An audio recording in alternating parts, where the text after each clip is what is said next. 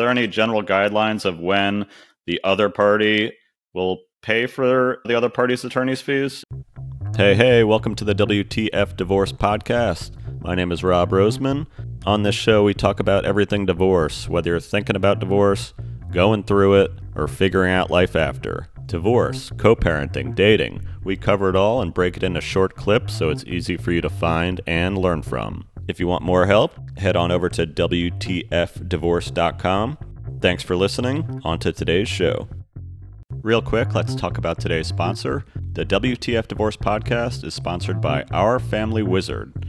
If you're a co parent, you know how frustrating it can be constantly going back and forth with your ex about the kids, schedule, and expenses. Our Family Wizard helps keep everything organized in one app, making co parenting communication less stressful.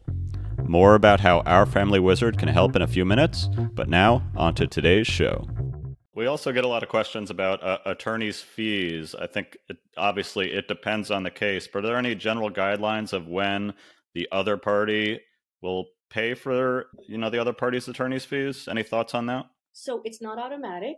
And so that's uh, a myth where I read that a lot in some of the forums on social media where it's like, oh no, they're going to automatically pay. Not necessarily. You do need to go to a hearing on that and request that from the court. And there's an analysis that goes along with that, which is whether you have a need and the other person has the ability to pay. And that's just one analysis. There's different ways of trying to get um, the other side to pay your fees.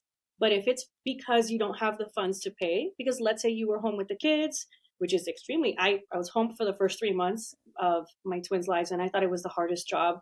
Um, I know being a lawyer is challenging, but kudos to all the parents staying home with their kids. Anyway, um, so let's say you were home with the kids and you don't have the funds, um, you know, readily available or sufficient funds. Okay, well maybe that's something you could talk to the attorney about. Hey, how much money is it going to take for me to get us to that hearing where I can request funds from the other side, and is it worth it? Because if if you have a relatively simple um, case, you may not want to go and spend a bunch of money going to a hearing. Maybe you can resolve that at mediation or through the collaborative process or just engaging in some sort of negotiation we can sign a contract and be done. You mentioned social media. This is kind of a new thing. I'm sure you have stories. Are the posts that people make are those admissible in court? Any advice that you would give people when they're going through the divorce process what to post on social media? Okay, don't post anything disparaging about the other parent. We will find it because as the other side of course i'm going to go in and take a look to see if there's any evidence that we can use against you. So be mindful of what you're posting. Not only that not not only just litigation wise or like for purposes of evidence but also if you have kids that are using social media and you're posting about the other parent you don't want your kids to be reading that or anybody else in the community to be reading that and then telling your kids about it. So i think we have to be mindful about what we're posting and who can see it and the effect it may have on the rest of the family, on your kids. It's not just about your case, because as I tell most people, a lot of your divorce is really starts after the papers are signed. That's when you do have to co-parent with these people. Uh, do you see that? Is that like a a disconnect that you see where people are just going all out in their case and don't really see that they're going to have to parent with this person in a month? Yes. And going back to what you said, going back to the notion of how do you know whether your attorney is a good fit? Your attorney should be mindful about the divorce's impact on your family. I know it's not a traditional response, but every time I suggest one um, route for litigation, you know, how old are the kids? Is this going to affect them in any way? Um, not they should not be apprised of the litigation, but I just wouldn't suggest any strategy moves outside of court that would negatively negatively affect the kids. Um, so I I think of that first. For example, I've been well. Let's let's exchange it at a police station. No, that's going to be my last place. I would. I understand that in some in some cases maybe you have to, and maybe the court orders that. But if you don't have to, why don't you exchange it at a, at a more neutral place that doesn't uh, potentially scare the kids or traumatize mm-hmm. the kids?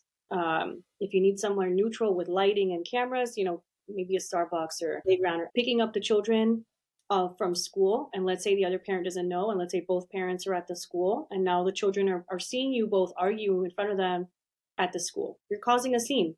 What's the point of this? Just come to a resolution and you know what? You'll get a makeup time showing the next day or, or resolve it. But is the scene worth it? Because that's what the kids are going to remember after all this is said and done.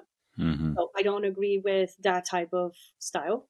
I wouldn't agree with that. One of the things that clients have to remember, and I we remind them, is the fact that through all this process, you still have to be a co-parent and try your best to co-parent, even though it's probably very it's it's it's frustrating, it's draining, it's overwhelming, but you're setting the example for your kids. I know when I was going through my divorce, we had to come up with, you know, the schedule and it was all written into our and meanwhile, we had no idea what our life would be like.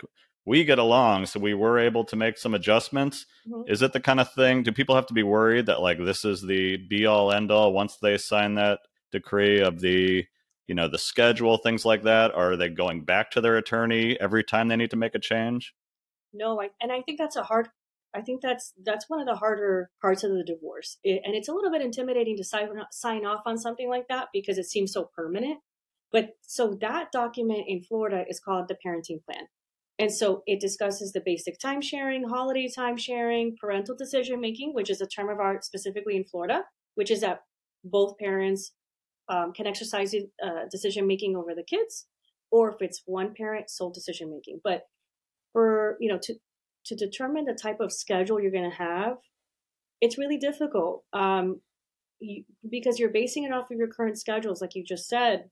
But things change. I mean, we're humans, and now in Florida, in order to modify a time sharing schedule, you have to sh- you have to prove um, a substantial change in circumstances, and that it's in the best interest of the children. So I just before my clients sign off on something, I try to ask them, okay, can you imagine this, or can you at least see if you know take a step back. I know you want to get this done quickly, like yesterday, but just take a step back and let me know if this works for you going forward as much as you can. If there's a change and it's inevitable, like let's say your spouse signs up to serve in the military and all of a sudden, you know, now there's a very, or former spouse, excuse me, and now maybe there's a change in in the time sharing schedule well that's a substantial change they may be in a different country there's no way you're going to do the 225 schedule anymore so it is uh, you may have to modify in those cases. But I think the harder part is when you have a, t- a set time sharing schedule and maybe you don't have proof of substantial change in circumstances other than the fact that maybe it doesn't work for the kids anymore. And then at that point, you're trying to find an angle and a way to prove to the court, hey, it's not in the best interest of the children to keep going and use this schedule, but how do you prove it's not in, in their best interest? That's it's a hard question. It's hard to mm-hmm. kind of speculate. The court can only determine the children's best interest at that particular time. Mm-hmm. Yeah, it's interesting that. And then I imagine going back to your attorney for every problem that you run into. Do you deal with a lot of clients after they've signed off, or do you try to, you know, part ways to some extent? We, for the clients that, for the most part, I would say they've been able to handle the parenting plan and the co-parenting. Because when they call me, I'm saying, okay, well, swap the day you can swap. You can do minor changes or like that's fine. You know, those are anticipated. If it's a dramatic change, a substantial change, then yeah, we have to have to go back and modify.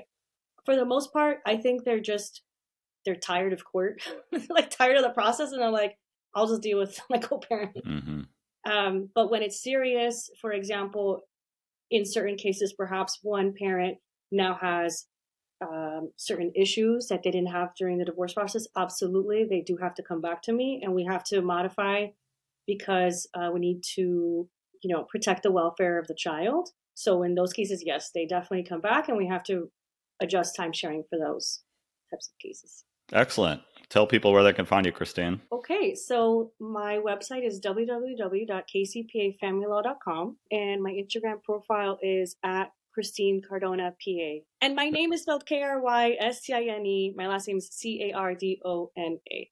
The WTF Divorce Podcast is sponsored by Our Family Wizard. If you're a co parent, you know how frustrating it can be constantly going back and forth with your ex about the kids, schedules, and expenses. Our Family Wizard helps keep everything organized in one app, making co parenting communication less stressful. Here's Rachel to explain how Our Family Wizard changed her co parenting life. Right after I filed for divorce, the texts and all the communicating with my ex became super stressful. Every text, every call, every time I scheduled an appointment, it was just emotionally draining. My attorney suggested using the Our Family Wizard app, and it completely saved my sanity. The constant texting stopped because all the communication moved into the app so I could check it when I was ready to respond. And for me, I really actually needed OFW. Um, I gave my lawyer some clear documentation of, um, let's say, ridiculous disputes, and I didn't have to email him hundreds of screenshots anymore. He could see it in the app. I tell all my friends also struggling with co parenting about OFW, and everyone who tries it says it's a game changer for them too. Join more than 1 million parents and family law professionals who trust Our Family Wizard. Go to www.ourfamilywizard.com to get started today. That's www.ourfamilywizard.com.